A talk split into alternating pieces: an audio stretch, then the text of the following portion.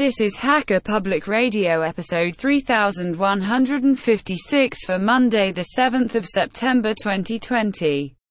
Today's show is entitled HPR Community News for August 2020 and is part of the series HPR Community News. It is the 170th anniversary show of HPR volunteers and is about 70 minutes long and carries an explicit flag. The summary is HPR volunteers talk about shows released and comments posted in August 2020. This episode of HPR is brought to you by archive.org. Support universal access to all knowledge by heading over to archive.org forward slash donate.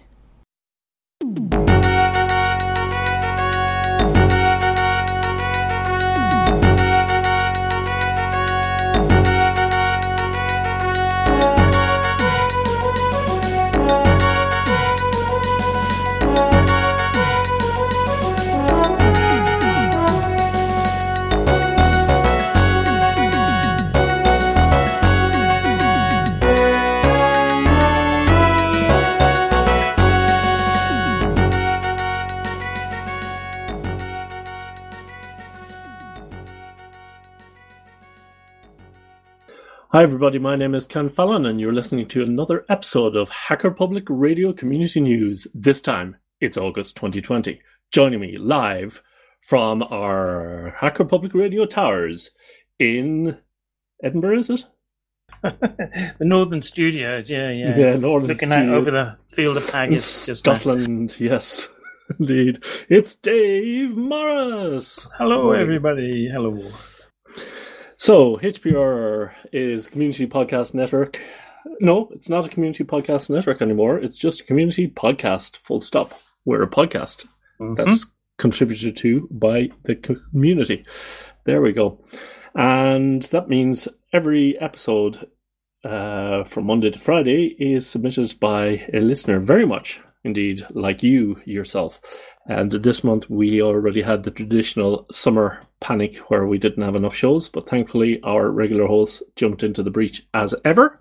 But remember, folks, we don't want to be uh, having the likes of Ahuka and that Dave Morris guy and Klaatu taking over this network. No, you need to stake your ground.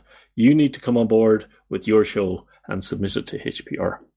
Every page has an upload button. Uh, all you need to do is press. This show is put on once a month. It's open to anybody. Uh, we do it now Saturday afternoon. Um, Saturday afternoon UK time, I guess. Uh, UTC, in order that we can have a life, pretty much.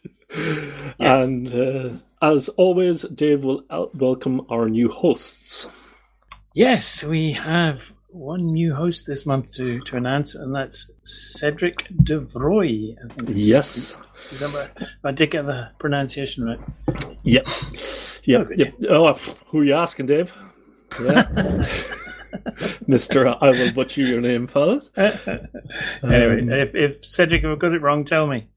Yes, and poor old Cedric fell into the old trap of telling me that he was going to do shows, and now he officially owes me those shows. So, yeah, it's tough. You know, it's a noob mistake there, Dave, but uh, he uh, Well, he's he's Well, stepped up with two so far, so done two can't so complain. far. So this is Yeah. this is great. Yeah.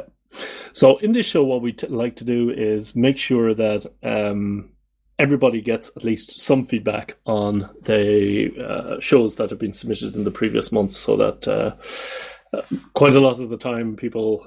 I know myself. You're out in the in the garden, or back in the days when we used to travel places, you would be just too busy to give any feedback, but you would be nodding, going, "Oh, that was a great episode," and then the following day there's another episode and you forget to leave p- feedback so that's what the purpose of this episode is to make sure that everybody uh, gets some feedback and it's i don't think we've had a bad show yet dave I I would say not. well that that one with the uh, i was going to say that one with the earbud not joke thing that i did to bring down the tempo one time but I, I still use that so much it's brilliant Uh, yes, it has its own character and quality. I think. and it triggered a a, uh, a few other tactile shows, so that that really did this job. Okay, so let's start with uh, reviewing uh, the community news show itself, which is the one from last month, and there was only one comment, so we weren't as controversial as we should have been. Um, do you want to do that, or shall I? I'll do it. Okay, it's from Zenfloater 2. I've learned much and I'd like to share much as well. It seems I've gotten most of the comments on my show of anyone here in HPR for quite a long time. At first, they came after me for my show notes. When that didn't work, they switched to attacking my titles. I ignored that as well. Finally, they are referencing me on other people's shows now. HPR uh, 3137, Ahuka has a comment from one of his viewers and he's addressed it to me, Zenfloater 2. And as a squirrel who lives in magical forest, I pondered, how could I address this to a human being? Why would he ask me about what I thought about Ahuka show? A Ahuka got only one negative comment on his show, and a Ahuka called the people who didn't follow his narrative stupid idiots. I'm guessing from the commentary. Study my work, Ahuka, and you get more negative comments over time. I'm a firm believer that if you do, you too can have the most of the HPR audience out there for your blood.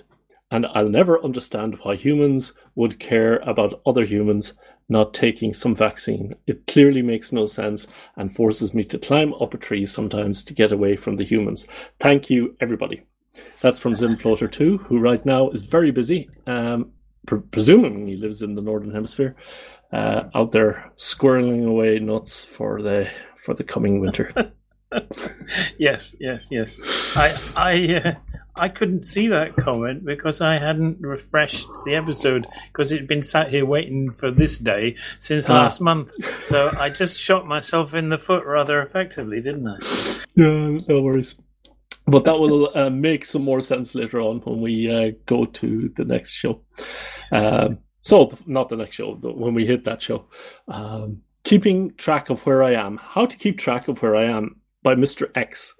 And this one has spawned a few shows, basically how he manages his podcast listening. And I was actually thinking of doing one of these uh, ones as well because they're. Um, they're bringing people out of the cupboards, and that's what we like to hear. A show that Mm. triggers other Mm. shows. So There are many ways of doing this, and it's really fascinating to, to hear how people solve that problem. So yeah, Yes. I, that's a great idea, I think. It's brilliant. So um, the next one was uh, quick tips using MPV uh, with your YouTube links, and MPV is the replacer to MPlayer, and I use it all the time. It's brilliant. I also use it on the Raspberry Pi. Very very nice player. Uh, allows you to fast forward and reverse. Also, uh, you can go one frame at a time with the dot, and you can go one frame back with the comma.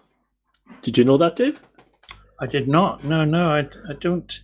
I don't do this sort of thing. I just watch things, you know, on on on the websites and stuff. So Ah, there you go. It's a whole new that- world uh, opening in front of me here. Uh, I- I use that a lot for watching YouTube videos, you know, where they put up the flashcards, you know, one Mm, single mm. iframe Yeah, in yeah, between. yeah. And it Yes. just bugs me not knowing what it was. So, and then you have to rewind and try and pause and rewind and try and pause. But with this, you can go back, albeit slowly, uh, one frame. It's technically, from a video play point of view, it's always easier to go ahead one rather than go back one. So, uh, going back is always going to be more intensive, than processor intensive than going forward. Mhm. But Mm. it's a it's a cool uh, a cool thing that they do. But this show was about how you would uh, use MPV using YouTube links, and I think I did uh, a show about how I download all my movies. One time I got hit with a warning from work that I was watching too, or that I downloaded too much stuff on my phone, and then I uh, put in a system to download the movies onto my phone uh, for offline viewing. Mhm. Yeah, it's kind of cool. Good But stuff. this one, this one has got like um, Excel and stuff. Uh, a lot of the old, a lot of tricks actually. But I don't think I would be willing to sacrifice VLC for this though. No, I, I, I can't really say because I've not tried them both. Yeah. Um, so yeah, but interesting. Good, uh, more as always pointers to things Yeah. I don't know. So it's always good to have them. Yep. No comments on that show as such. Uh, Tomorrowland 2020, Daniel Persson's um, threw this one in. About uh, going virtual uh, in a, in having an event virtually and the work that they're doing on software in order to improve this one. And this has got two comments. Shall I do the, do the Please first do, one? yeah. Father Finch says, Great energy. Hey, Daniel. Great energy in this podcast. I generally don't like live music. That's not exactly true. I enjoy live recordings of music, but rarely do I enjoy attending the shows. This episode piqued my interest in checking out some of the virtual shows. I appreciate your contribution. Thank you for sharing your experience, Father Finch. And Catnobot uh, replied, TML 2020. Hey, Daniel. This is kind of cool. Just wanted to reach out since I'm a fan of the HPR podcast. I just heard your review on the TML festival. Thank you very much for the nice review, and I'm glad you loved the show. We worked very hard on it to make it like this. I worked in cybersecurity end of the operation, mostly monitoring for illegal streams. Regards, Cedric. Cedric, shows please. Thank you. Daniel, can you contact Cedric and arrange an interview? Thank you. Yeah, exciting stuff, eh? Yeah, That's yeah, yeah. awesome. The the the the need to do things virtually has really stretched people's um, inventiveness to, to tremendous extent, and it's very impressive some of the stuff that's going on. It has it has frustrated me for years, Dave. The this I've been saying I've been saying in work where I work. Okay, um, the views expressed here do not necessarily represent those of my work giver. Um, uh, that yeah, well, okay, that there should be more done for that. Can't really say anything more on that. Let's move on to tomorrow. yeah, okay, fair enough. But it's uh, it was great. yes, Uh, frustrating, Dave. I, Frustrating. I went and uh, looked at the followed the links and had a little bit of a look around it, and it looked really amazing. I, I didn't realize my kids, who uh, my son particularly is a bit of a musician, had heard of Tomorrowland and didn't realize that it was virtual, and he was looking over my shoulder at what uh, what was available there. Was most impressed. Pretty cool, all right. Um. Okay, shall we move on? Yes, yes. Quick tips for May 2020. Bluetooth. Uh, how would you say that? What? Car Oh, car, car seats. seat. Car seat. Car seats. I was going car seats, uh, car seats, tweezers, and waffles. Car seats. So Yeah. This is uh, operator talks about Bluetooth. Uh, we can put it on the man on the moon, but we can't uh, make a car seat that doesn't make me want to murder people when I try to move it. Been there, done that. How to sharpen those tweezers and waffles. No comments? Any comments from you? Um, let me ju- just check my notes. Yeah, um, I did like his idea of ma- the the food one. Obviously, it was the one that really stuck. Uh, the idea of, of making tons of these things and freezing them. I've never actually done that. It's uh, it's quite it's one of those things. that's obvious when somebody points it out, but uh, I must uh, just give that a shot because there's hungry mouths around here from time to time. So uh, that would Yeah. be fun. No, very cool. I really like uh, these ideas of operator. You just keep them coming. I yeah, I like. I, Yeah. He's sort he's sort of got a, a bucket of these things that he, he chucks them into every so often, and then Yeah. then sends us them in. And that's a great idea. I do do appreciate Brilliant. him doing that. Yeah, It uh, it took me a while to figure out what was going on, but now that we know what's going on, like, and now something completely different. Probably could do with just an interstation, you know, or fast forward, or a, one of Yes. those Scooby Doo transitions. But uh, other than that, brilliant, love them. Um, Matchbox restoration. Ah, yes, this is uh, Tony restoring the car from uh, yeah from scratch, just basically cleaning it up. Uh, a little model. I mean, I think I used to get. I had a lot of these, and they were usually very secondhand by the time I got them. You know, I would have. Uh, don't know where they all are now. Probably, probably Yeah, in some could- landfill somewhere. Oh, Oh, I guarantee you there, or a bog hole somewhere. Uh, Back in the days before that was politically incorrect. that's a, that's a shame. But yeah, this this this is a Jaguar, old fashioned Jaguar. I think isn't it? It's really really looks lovely at the end. Yeah.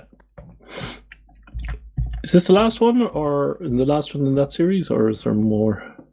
This is the last one, yeah, Yeah, yeah. yeah. So, so yes, it's uh, it's been a struggle as far as the pictures are concerned, I should say, because I Yeah, had to yeah. invent a way of taking the pictures and automating the sticking the, them in the show. there is. but it's it's it was worth it from my point of view. I'm glad glad I did it. It's an interesting challenge as well. So hopefully we'll. Be I um, I was thinking about that. There is a way in some markdowns to include images as Oh, part yeah. of. Yeah, Mhm. I do that. I But- do that. Okay. No, it was more that here's a here's a bunch of stuff just arrived. How do we work out which, which is where and put them in order? And how do we check to see whether they should Yeah, be yeah. thumbnails with pictures behind them um, or not? And how do we then stitch them into the uh, the show in in into the notes? I mean, uh, in relatively logical ways without a lot of effort. You know Yeah, exactly. that that that was where I was coming from. Um, I don't want to comment too much on that because I happen to know you and Mr. X discussed that later on, and we can we can uh, we can discuss that next month. I think. So, yes, coronavirus updates. There we go. And what could be controversial about that? Where uh, Ahuka gives us a uh, update on the pandemic and Brian in Ohio has said some smart people may not take a vaccine. My son in law had uh, Guillain Barre uh, syndrome when he was a child and now cannot take vaccines. So, not all people would respond to a survey with, Would you take a vaccine? Yes or no, are stupid. Also, 70% immunization rate would achieve this mystical state of herd immunity. Lastly, why is the US distance six feet and others in the Netherlands one and a half feet? Where is the science in any of this? I wish Ahuka would be less uh, di- disparaging of people with different opinions. Calling people stupid diminishes what he had to say. What do you think, Zenfloater? Hence, Zenfloater's comment. Yes. So Ahuka says, why it matters. I'm sorry your son got Guillain-Barré syndrome. Of course, it means he's not a candidate to get vaccinated, but that's precisely why it's so important that people who are physically capable got the vaccine. Because we don't want him to die of COVID 19 either. For him, it's other people's vaccination that provide protection. The six feet rule is an approximation based on research into how far virus laden droplets will move when people are engaged in normal speech and similar activities. If people are doing something like singing or exercising where they are breathing heavily, six feet may be too close. Okay. Uh, Zenfloater 2 comments from the forest, the squirrel of the magical forest. I must agree with you that COVID 19 has proven to cause damage to heart, lungs, livers, kidneys, and even brain damage. I think the part that I don't understand was your comment about watching some video that your uh, that you admit doctors would not endorse or watch. Clearly, the medical community is divided on all this stuff. The half which is not siding with the World uh, Health Organization have been banned from Twitter and Facebook, have their videos taken off YouTube, thus making these corporate entity rulers of the truth. In fact, they are unaccountable rulers of the truth. If you if you're a physicist in this world and you disagree with Einstein in any way, express a belief in UFOs or sometimes even show uh, realism for some of the things shows in Star Trek episodes, you are shown the door. Community will 100% throw you out the door. There is nothing to debate over there. But with COVID 19, it's absolutely not cut and dry. There are no definite statements from anyone on COVID 19. As you pointed out, they've already proven some of the statements made about some of the treatments being talked about have been proven to be wrong and biased. Part of the blame lies with bad record keeping. Hospitals will take uh, an automatic one 12k from every COVID 19 patient uh, they log in the system, and therefore just everybody had COVID 19 damage, even if you had a terminal cancer or hospice before you entire thing started, they filed you as a COVID 19 death. Great Britain has recently admitted that they discovered the same thing happened over there, and thus their statistics and record keeping have been badly skewed. We do not know about the 200k Americans that in, that have in fact died from COVID nineteen this year. So far, the data on deaths recorded every year in the United States has varied so widely over the past fifty years. It's truthfully uncertain how many were attributed to COVID nineteen. More in the next buffer. You do skeptical A, please. Skeptical, excuse me. Skeptical A says condescending. Too bad that everyone who isn't as brainwashed as you is stupid. This is clearly overhyped and playing on people's fears for financial gain.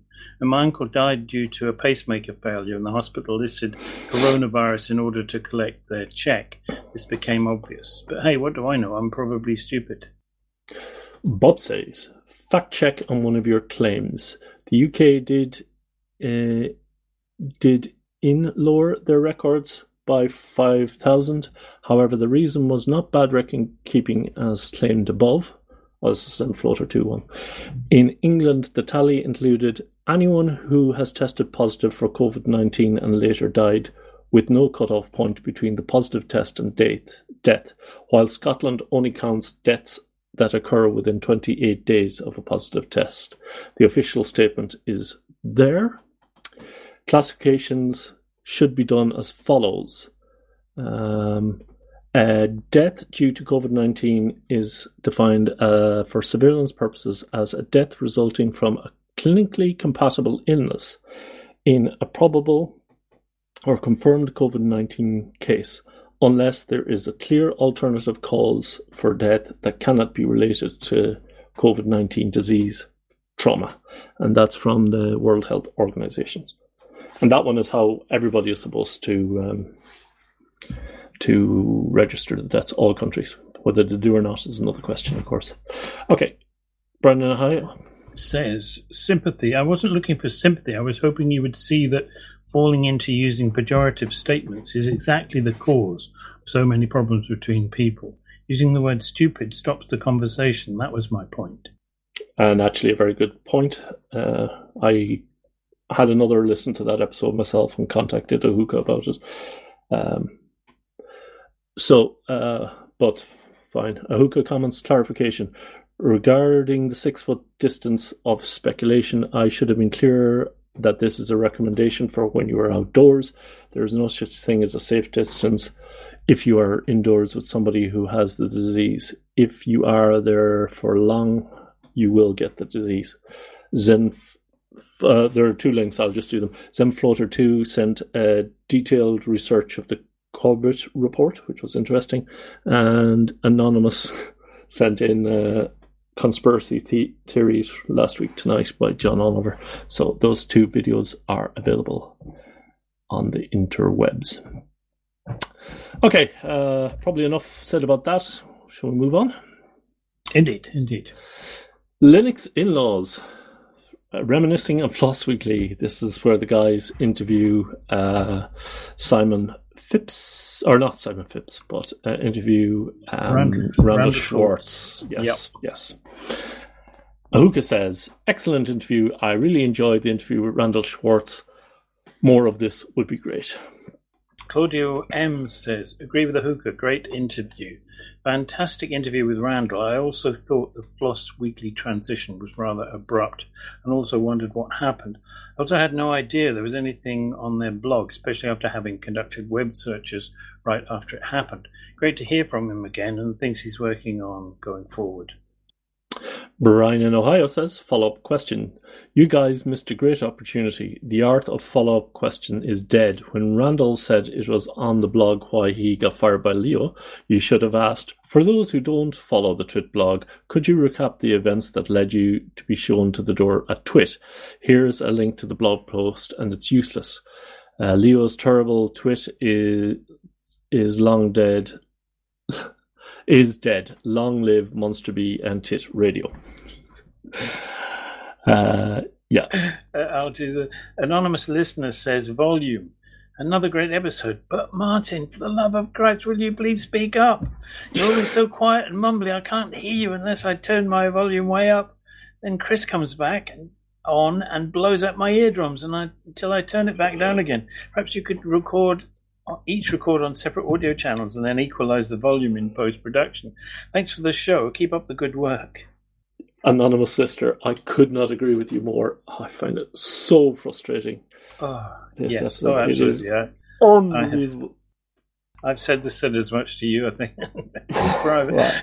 that is really, really, Dude. really hard.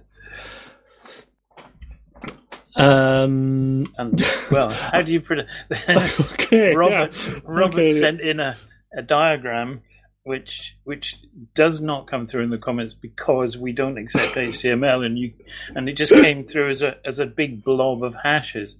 I tried to make some sense out of it, but even I couldn't fight with the, the comment system enough. But the, the point of it was that he does a diagram of Martin speaking, which is sort of very, very tiny noises followed by mm, mm, mm. and mono, monochromatic goes loud.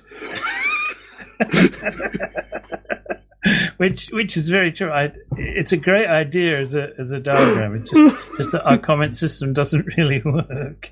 So yeah, Oh, that's the but the audio um, is.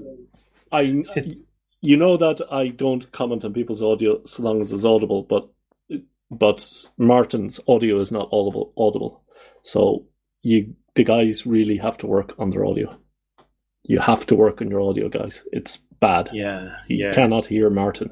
So It it uh, it smacks of Martin being too far away from the microphone and turning around or, from it. You know, it's in one position and he's sort of moving his head side to side or something, or moving Yeah, around the I- room or something. I don't like know. That. That's what it feels.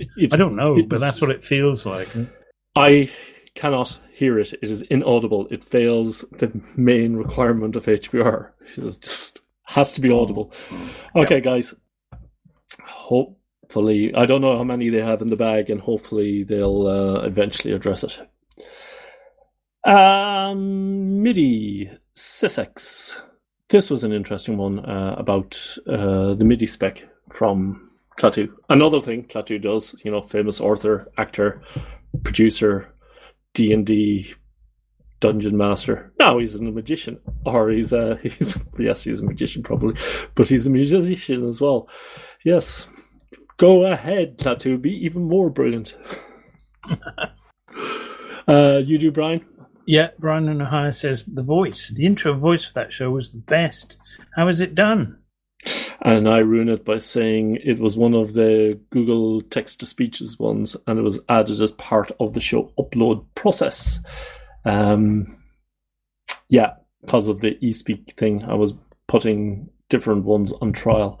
And during an update uh, to uh, GTTS CLI, uh, for some reason it picked the, the standard voice changed. So some of the Okay. episodes have this new voice, some don't. Okay, sounded sounded good. Yeah, it did sound Yeah. good. Yeah. The the main th- the main problem I have with those voices is that the phrasing is very odd. There's all sorts of pauses in odd places, and it's Which- just so irritating. I want to Yes, smack it. and uh, unfortunately, by the time I spot that, I I have gone back and refixed some of them, but uh, Ah, the behavior is different on the eSpeak. I, I I just prefer to go back to eSpeak, but people hate eSpeak. Don't write in, Mike. I love eSpeak. I love I- eSpeak. yeah, I get on fine with it. Yeah. I listen to more eSpeak over the day than I do my wife, to be honest. eSpeak talks to me the whole day through. Okay. Anyway, GIMP Selection Tools was uh, another show by Ahuka in the GIMP series. Awesome. And this basically shows how the selection tools work.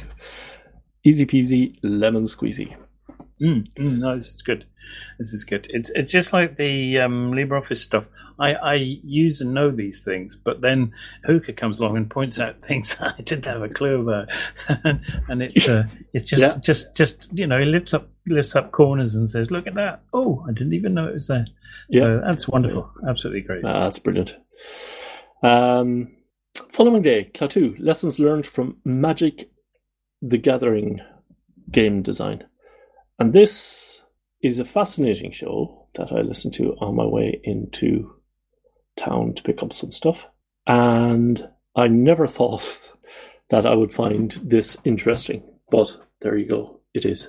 yeah, it's quite intriguing how you would um, design or redesign games of, of this Yeah. sort. And yeah, talking about blackjack and Monopoly as he was, these are Yep. these are two games that uh, I guess most people will know. I certainly do, and and how how you could go in there and hack them.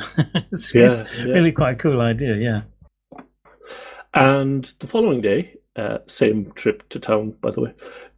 TST, the seashell, I think it's called TCSH. TCS. Well, CSH is usually called the seashell. I don't know what, where what the T T stands for, but yeah, Could be Anyway. T from there.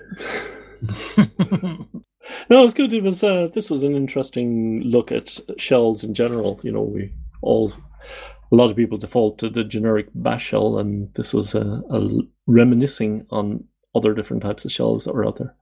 Always nice to have shows. yeah, I listened to this. I, I have I have a history with with this shell. Um, we had fifty or so uh, Unix workstations. Long story about why we got Motelit one day. We didn't really want them, but but somebody senior said we had to. We had to be deploying these. So they they came with Ultrix on them, and Ultrix at that time only had CSH and TCSH. Oh, and SH, which was very early um, Bourne Shell stuff. Yep. And I just became came to really detest TCSH. I just I don't show. know.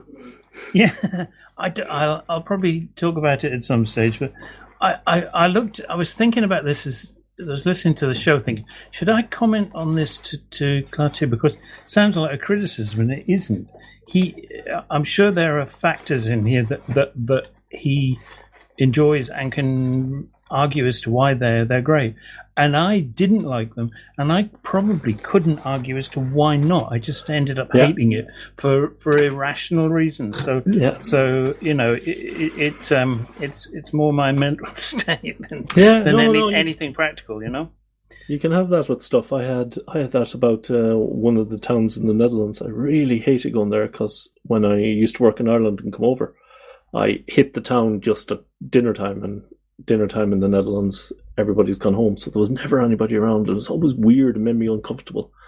And then a few year, you know, fifteen years later, then I arrived down during daytime, and it was like lovely city with you know, be- you know, people pushing prams and people greeting each other in the street, and it was just like a beautiful flowers is blooming and kids were playing football and all sorts. It's just you can be biased against a thing or a place for rational reasons. Yeah, yeah. Yeah. Well, at the same time, I was trying to learn TCSH and Ultrix. I was also managing a, a VMS Open VMS cluster, Yeah. which uses a completely different uh, Yeah, approach to uh, command line stuff, and it must have been some sort of balance between the two. Is all I can think of anyway. Yeah. I'm making excuses for why I have a rational dislike. Yeah, somebody was mentioning uh, VMS clusters as well recently. Oh yeah, And, yeah. uh, I want to talk about that at some stage. Yeah, My um, yeah, I spent about what would it have been about 10, 10 12 years managing uh, OpenVMS. So um, I, I was regarded as something of an expert, but I can tell you bugger all about it now. Yeah. I did. Then- we had it in uh, the first place I worked. Oh, I know where I was thinking about it. Um, Klaatu had a show on GNU World Order about uh, he reached Joe's own shell, and I remember back in college, um, one of our lecturers, Joe, had organised our um, sort of mini mainframe for us, and it ran Joe Joe's editor, and he was really chuffed that he got this, Mhm. and all the software was free and stuff, and we were like wondering why we didn't have DOS Windows PCs because we had no clue about this sort of tech. And now I'd Mhm. like to go back and you know say to the guy, "I know what you were on about," because he was talking about free and open source software back then, and it just went chew over my head.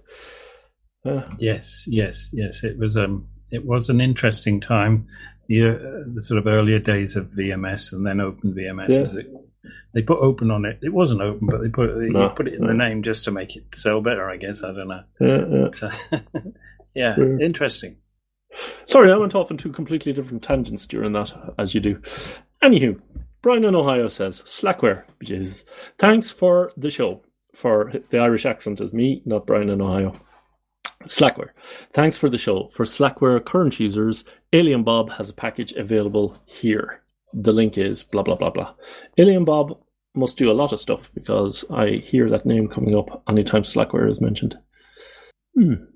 What show are you on again? you've you've lost me. Sorry. Three one four two. Uh huh. There's no comments on this, is there? No. And then we go on to LibreOffice 7. Did we not? Uh... okay, the following day we had LibreOffice 7 released okay. by Ahuka, which did a wonderful uh, rendition of what's new in LibreOffice. To which there was one comment, and that comment was from Brian in Ohio.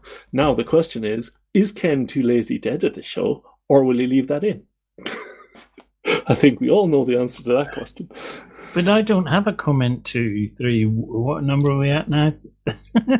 three. I think one, I'm losing four, it. I'm losing it. Three. I think the nurse comes around to give me give me medication any minute now. Three one four three. There's no yeah. comments on three one four three. Yes, there is. Slackware, Brian in Ohio, LibreOffice package. Press F5, Dave.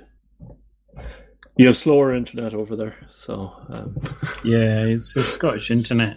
It's I going think, to take I think, a while. I think my yeah, my browser has taken me off to something completely different. On Shall a minute. I need both fingers to to, to type. Anywho, whether there was or wasn't a comment from Brian in Ohio, we will move on to the next show. Oh, there's a comment. HPR 3144 pen testing insecure object references, part of the Privacy and Security series, and the first show by Cedric de. Vroey. And it was from Be Easy. I deal with this all the time. Thanks for the episode. I write software in the medical field all the time. It's good to see that the best practices that I've been taught are actually correct. Would love another episode like this. So this was about um, a data, the contact tracing application on the website for in Belgium, and vulnerabilities that were discovered. I would warn people that um, not everybody is as happy about you uh, finding bugs and security bugs and issues in their uh, software or websites. So be careful about doing that sort of thing unless you're authorized to do so which is which is a very very very strange thing. I, I always find, you know, it's like saying, yeah. uh, "Excuse me, your house seems to be on fire," and that suddenly find you're in handcuffs because you, you you you must have somehow had something to do with the the burning of the house. And it's, it's just the, the logic of that is just so bizarre. I, oh, it's classic. I'm gonna 100% use that the next time I come up. It's just just nuts, oh. though, isn't it? It's, they've got to find somebody to blame, and you're standing there, so you're it. Yeah, it's that yeah, sort of attitude. It's wow. Uh, yeah, anyway. Oh, anyway, one, three, four, five. A light bulb moment, part one. I always like to see that from Mr. X.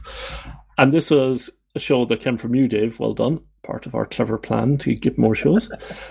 yeah, it did, didn't it? Yeah. Starting off, I thought this one was going to be an easy uh, Ohm's law or uh, or uh, power is equal to V times I sort of stuff. But it became more interesting as the show went on. Very, very cool. Yes, it's. Um, I was stunned by this, to be honest. I mean, I, I knew, I knew the, the gist of this before the show because it was a conversation that we'd had, and I thought it would be easy. But what it was, um, there were there was um, there were lanterns available. I'll maybe do a show about this a bit later, but there were there were free lanterns available from the zoo where they'd been using them for a for a show, and they were giving them away anybody who cared to to ask. But they had to make them safe, and in they had to cut off all the the cable, the the exterior cables, and they would not tell me what voltage the thing was originally because that might cause me to put put electricity in there and kill myself, and they'd be to blame and all that stuff. Um, it's part of the same same business about you found the problem, so it's you you're the one in jail. Um, but uh, it's so. I thought, oh, I wonder if Mr. X can can comment, and uh, well, the answer He- was yes, he certainly could, but but there's no real easy solution other than suck it and see or something. I'll give them over to Big Clive. Do you have a few of them? Uh, just the one. It's a massive, great thing. It's um, but he lives in uh, he lives over in Glasgow, doesn't he? no, he lives in on the Isle of Man. No, no, he's he's often in Glasgow now. Yeah, but uh, he tends Oh, to be okay. in Glasgow when the Edinburgh Festival's on. I could see, uh, I can see you arriving in with, uh, with this great big, uh, a great big piece of kit at, uh, at your- It's Okay, it's about Clive. it's about five and a half foot tall if you end end to end. So it's actually You're doing uh, a show and on this, I presume. I am, I am, I am. Yeah, yeah, but- yeah. Uh, There's not much point in doing it until I've actually solved the the lighting issue. I think I was just Yeah. going to put some LEDs in it, but because it's a yeah, it's a lantern. Um, but I'd love to actually give it the 12 volts or whatever it needs uh, and and work from that. But yeah. anyway, yeah. Anyway, is it incandescent? I don't even know that. It's Okay. um I would I would imagine it w- was. I don't want to reveal too much of the story, but there was a, a light show on at the zoo uh, running up to Christmas and, and beyond, Yeah. and uh, they had a team from China in to build Yeah. it. Ah, Um, so it's recent. It's recent, yeah. Ah, yeah. okay, cool. And Yeah, when yeah. they'd finished, they uh, they they gave away all the bits for anybody who could take them away.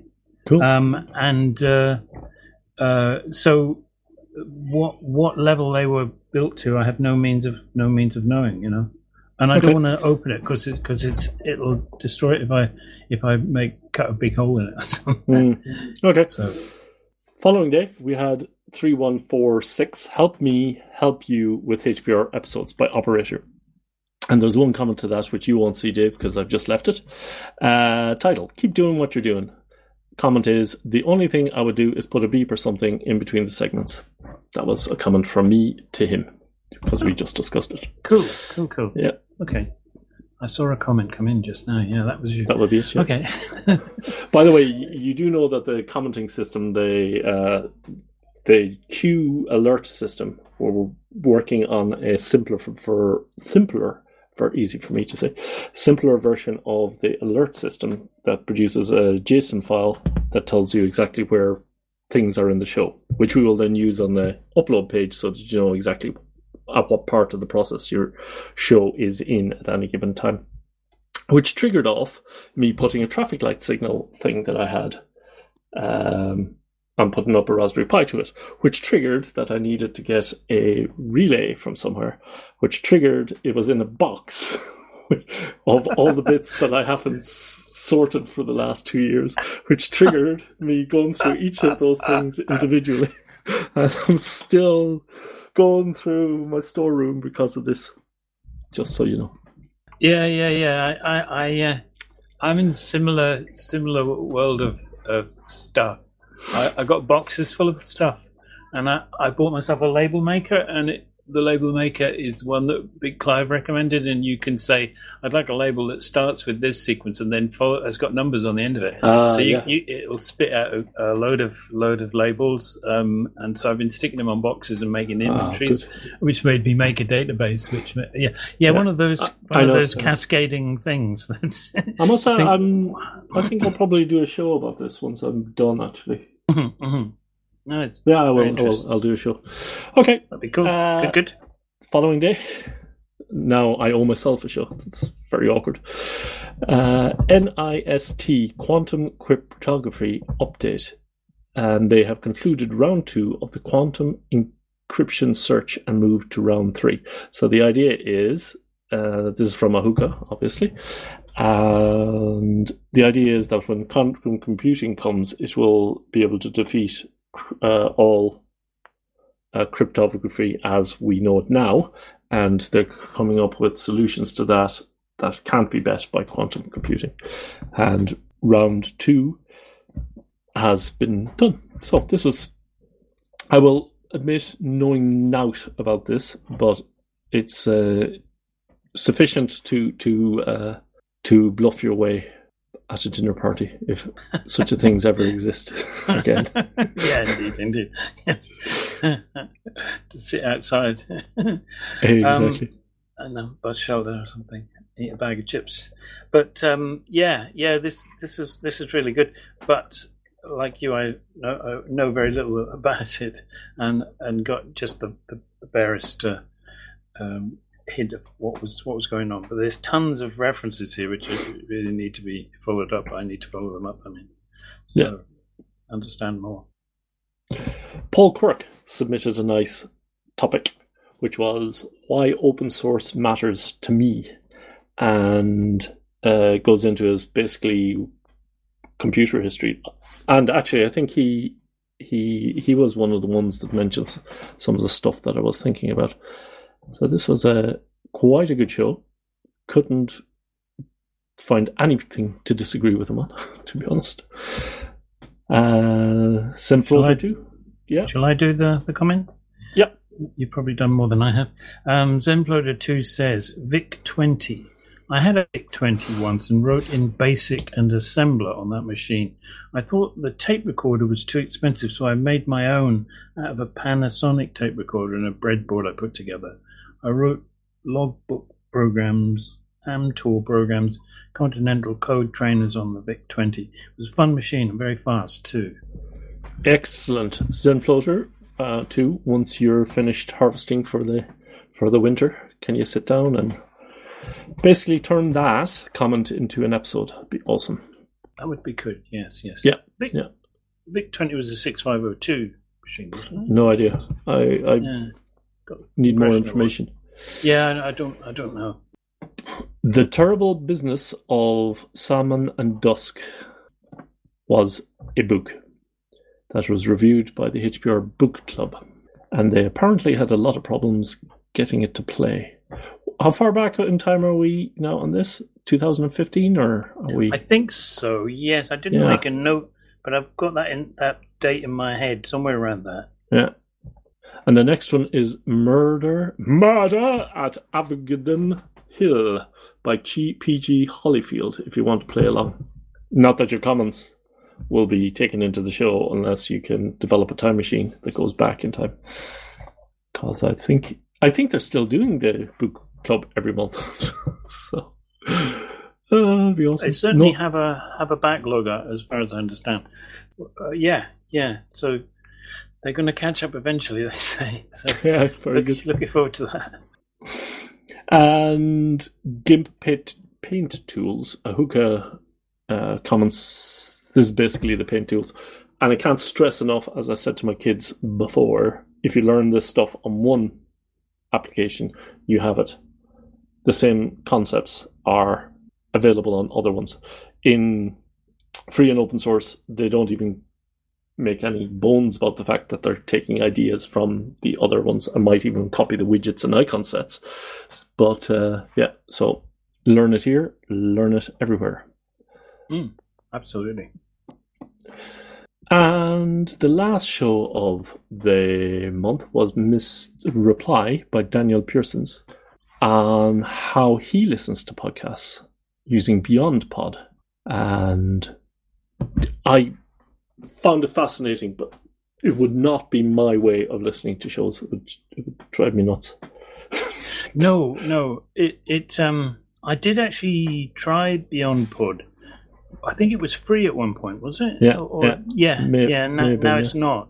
But um, I did try it. I didn't use these fancier features. Just played played things that I pointed to, type of thing. But it sounds Yeah. like there's quite a lot of sophistication in there, which is which is uh, intriguing.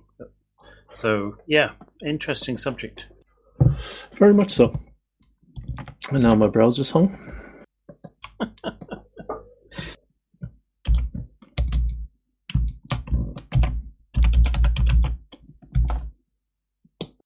okay, so that was it. We have uh, we have pa- yeah, that's it. We've got some got a couple of comments from two past shows that haven't been uh, covered.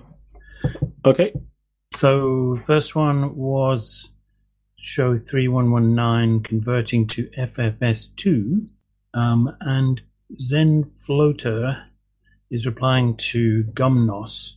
I have a stock from the factory Dell Mini 10. Never opened it up.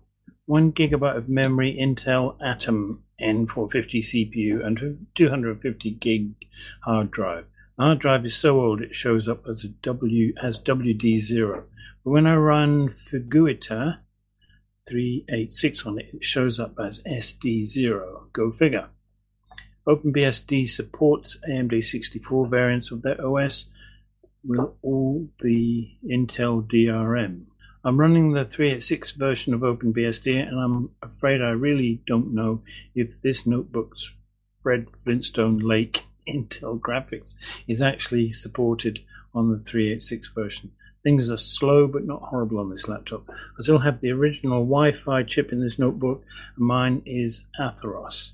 Dell has been known to switch out hardware on production lines midstream for all their computers, so it doesn't surprise me one bit you had a different Wi-Fi from mine.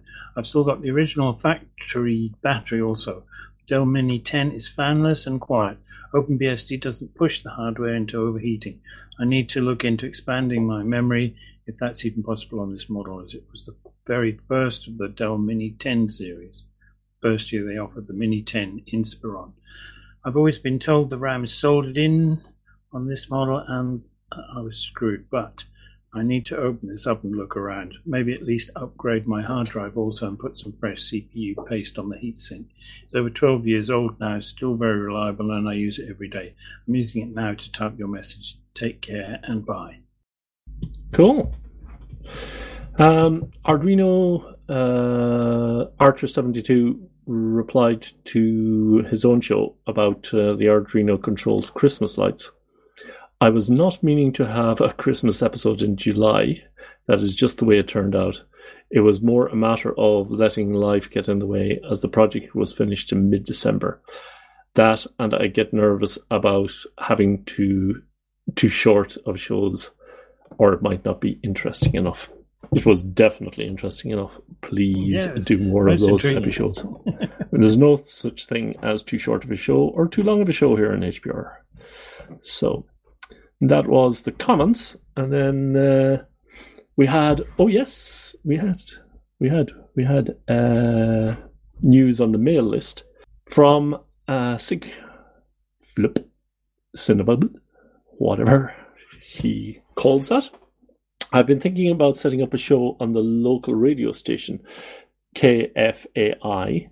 The show will be made out of episodes, so I will just rebroadcast in HPR over the uh, over the radio. Does anybody? What does everybody think of this? Apparently, I've lost my ability to speak. Happens, yes. Did you do honky? So um, Honky replies, I think it's a great idea. And Kevin O'Brien says, speaking for myself, everything is Creative Commons by SA. Since I always give my name at the beginning, the by part is automatically covered. If you include the whole show, uh, just make sure it's share alike, and I have no problem. Um, Mike, do you want to do Mike Ray's on, and then Uh-huh, I'll do my own?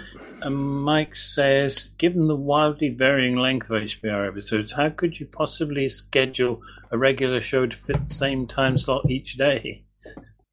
Which is a very good question. and I reply, brilliant idea. We have durations available for every show, so if there is anything you need us to do to make it more accessible, just give us a shout. We'd absolutely be well open to that sort of thing. And uh, Taj Sara says to, to, to the general question, love it. And I requested more shows, called for shows basically. And I put up a request for Mastodon server. Um, so we have a Twitter feed at the minute, and uh, that so we have an RSS feed that feeds Twitter, but we should probably feed the other social networks out there. So if anybody wants to take that as a project, please do so. I would appreciate it. No, nothing to say about that, Dave. Uh, no, it just sounds like a good idea. Yeah. Yeah. yeah. Yep. uh, I don't have enough exper- expertise to be able to do it, but yeah, if you uh, set something up somewhere or tell us what to do, then we can make sure the HPR feed is sent on the Freedom. What does Fediverse? Fediverse? Thingiverse? Anyway. Yep. Uh, Sigflop, in possibly a very related uh, uh, post, says eps.php does not like extra variables on the GET request beyond ID. This is especially bad for linking to HPR episodes from Facebook, for example. Uh, epsid equals 837 works, but epid 8, 1837 question mark other equals pants does not work. And Mike comment? Yeah, Mike says that's because the second question mark should be an ampersand. He gives an example of how you do that. There shouldn't be a question mark after the page URL and before any get variables. All other get variables are separated by an ampersand. Be careful to earlyfy any characters such as space. Which will go into percent 20. And I replied, while Mike is correct, however, um, the URL will not work either because uh, we know exactly how many options there should be on the page and what format there should be, and we use that fact to prevent attacks on the website. So if anybody, quite often we get question marks stuff big long, trying to extend the buffers out or trying to make use of stuff. So I do lots and lots and lots of checks. Mm-hmm. Probably not enough, never, uh, never enough, probably. But uh, and I shoot enough, myself in the foot. Like, it makes it also makes changes quite difficult because, uh, like the other day when we changed the to add the variable to the database, then the IDs got messed up, and mm-hmm. yes, it was a bit complex.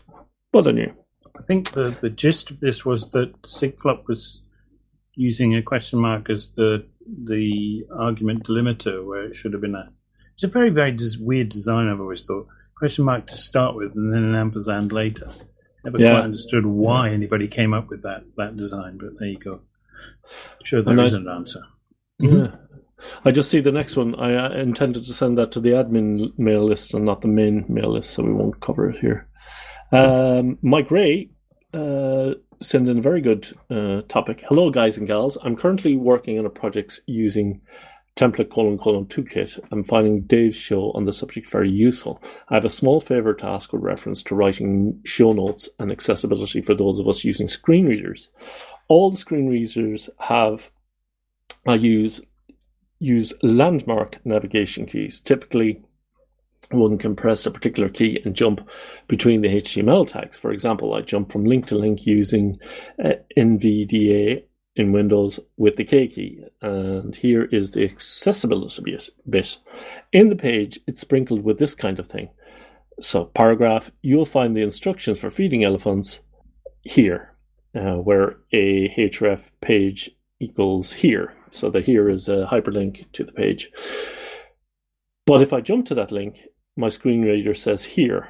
Well, what is here? Better to write it with P A H ref page, you can find the instructions for feeding relevant elephants here, and that whole thing is the href, the whole line.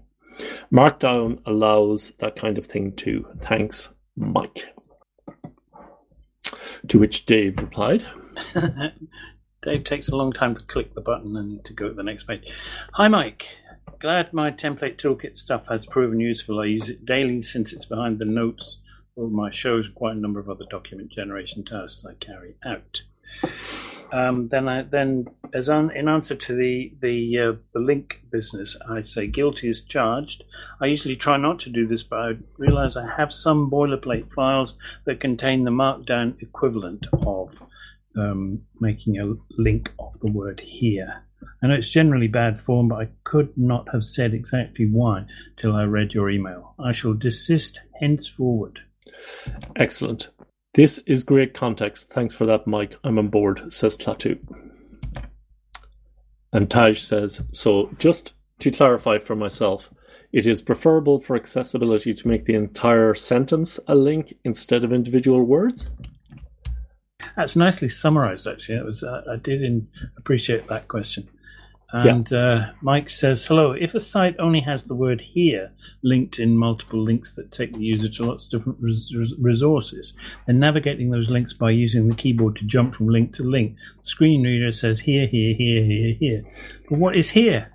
You should make at least a sensible portion of the sentence a link so that the user using a screen reader knows what each link is without having to use the arrow keys to read the full sentence. Because presumably, um, just as me, you presumably have to back up from the here to find out what the hell the here is referring to Yeah, yeah. to, to do it. So, uh, yeah, I do really, really appreciate that. I'd never thought Uh, about it. Never yeah. I've I've started um, I've started doing this now in some of the shows that I'm preparing my show notes for, and it's doing my head in because yeah, I'm uh, so used to just taking the title of the page in their article, blah blah blah blah blah, and then putting the title of the page in.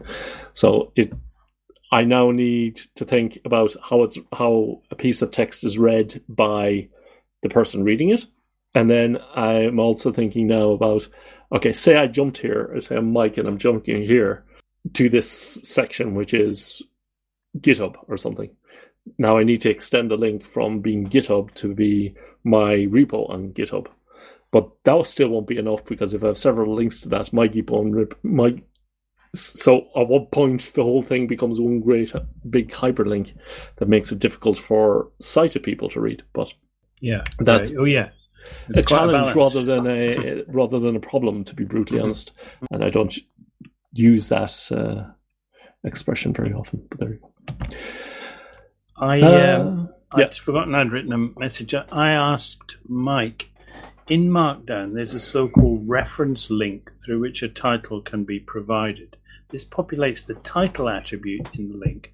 I use these in my notes a moderate amount, partly because hovering over the link shows the title.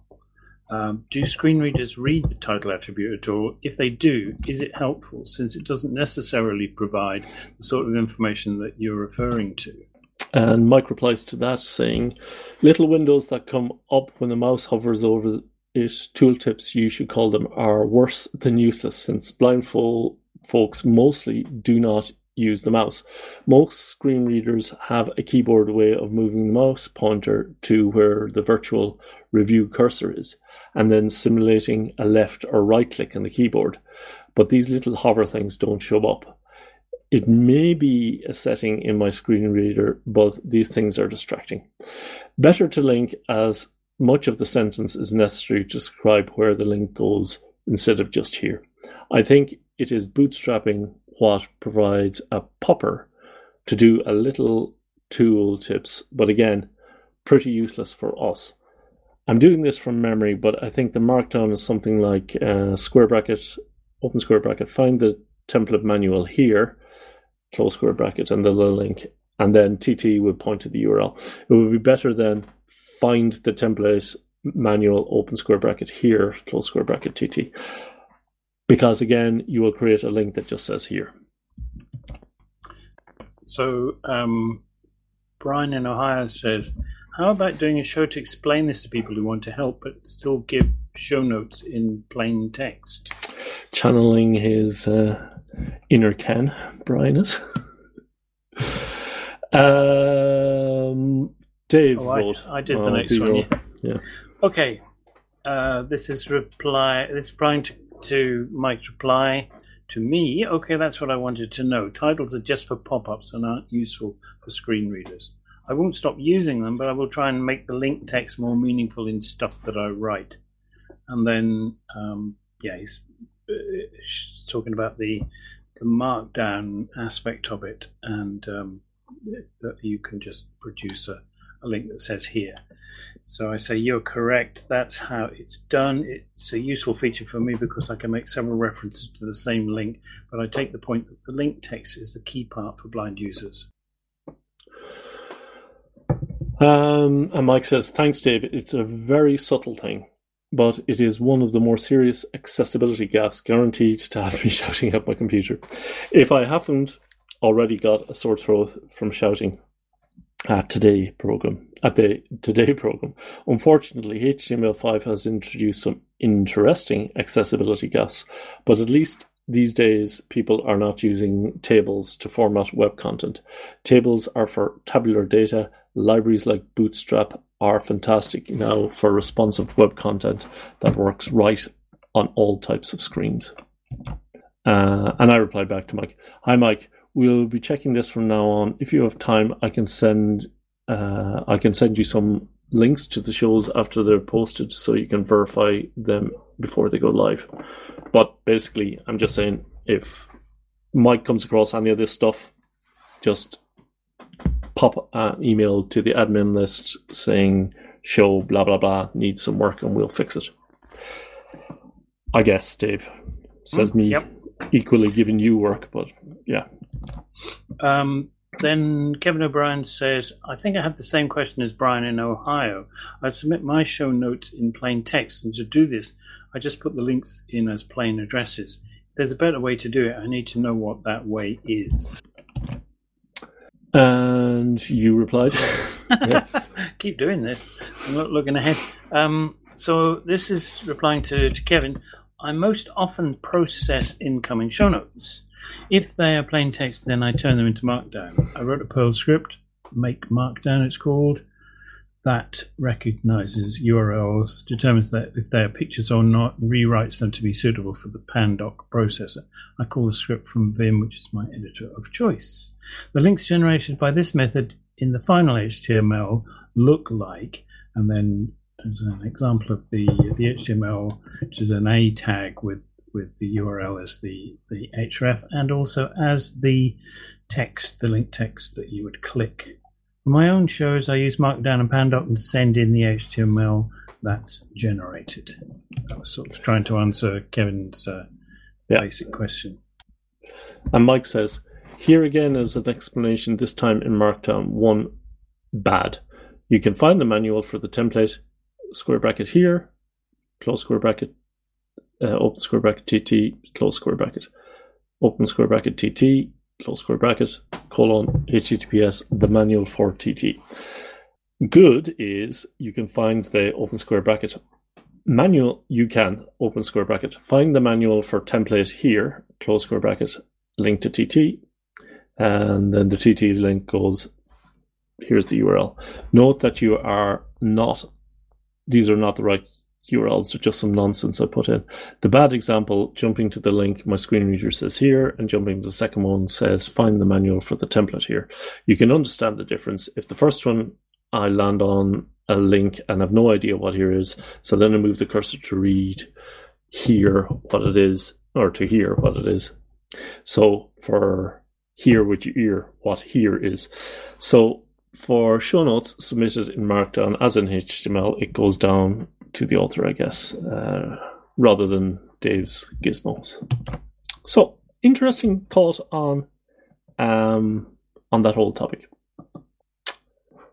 Yeah, it's it's Yep. a it's a revelation as far as I'm concerned. I mean, it's a it, it's just something I should have worked out for myself, but didn't. So uh, Yeah. it's uh, it's good that, that that Mike pointed this out. So I think everybody, if you want to get a feel for what he's on about, uh, go use elinks and just use the tab and arrow down in elinks on the page, and you'll you'll see visually what's happening and why uh, why he's asking for for this. But in general, it's just better hygiene, I think. So we shall do this. Uh, last one is the free UK Foundation Ham radio course, and I know somebody who's just done this and become a uh, licensed amateur radio on the previous course. So the next free Radio Foundation online training course is run by the uh, volunteers at Essex Ham. Starts on September the sixth, and you can find instructions for that. And it's uh, by all intents and purposes quite good. They've got videos, they've got powerpoints, uh, even have uh, LibreOffice versions, uh, Oasis document format. So um, yeah, it's not too difficult apparently, and you should uh, do it if you can.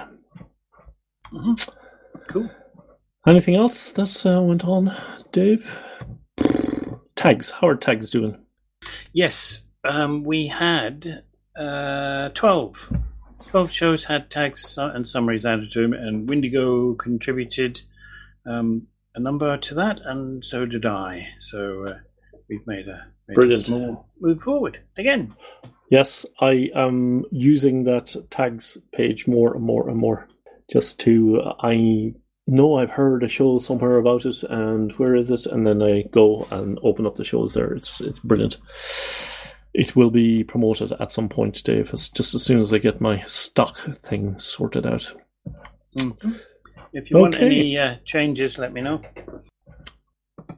So I've just lost my record button, which is never, never a good feeling. anyway, um, I really hope we don't need to re-record the show, Dave. Uh, yeah, yeah. It's. Was it's there anything else that went on? Yes, I mentioned I updated the database a little bit to the reservations page. I made some updates to the documentation on the workflow, and then I got Mhm. distracted. Yes, I don't have anything else to, to add myself, so that's it. Yeah, tune in tomorrow for another exciting episode of Hacker Uh, public.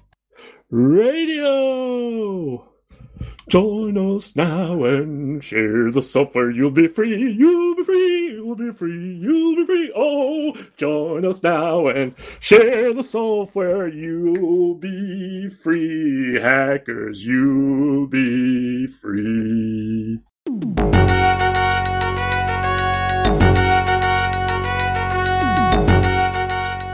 You've been listening to Hacker Public Radio at hackerpublicradio.org. We are a community podcast network that releases shows every weekday, Monday through Friday. Today's show, like all our shows, was contributed by an HPR listener like yourself. If you ever thought of recording a podcast, then click on our contribute link to find out how easy it really is. Hacker Public Radio was founded by the Digital Dog Pound and the Infonomicon Computer Club and is part of the binary revolution at binrev.com. If you have comments on today's show, please email the host directly, leave a comment on the website, or record a follow up episode yourself. Unless otherwise stated, today's show is released under a Creative Commons Attribution Share Alike 3.0 license.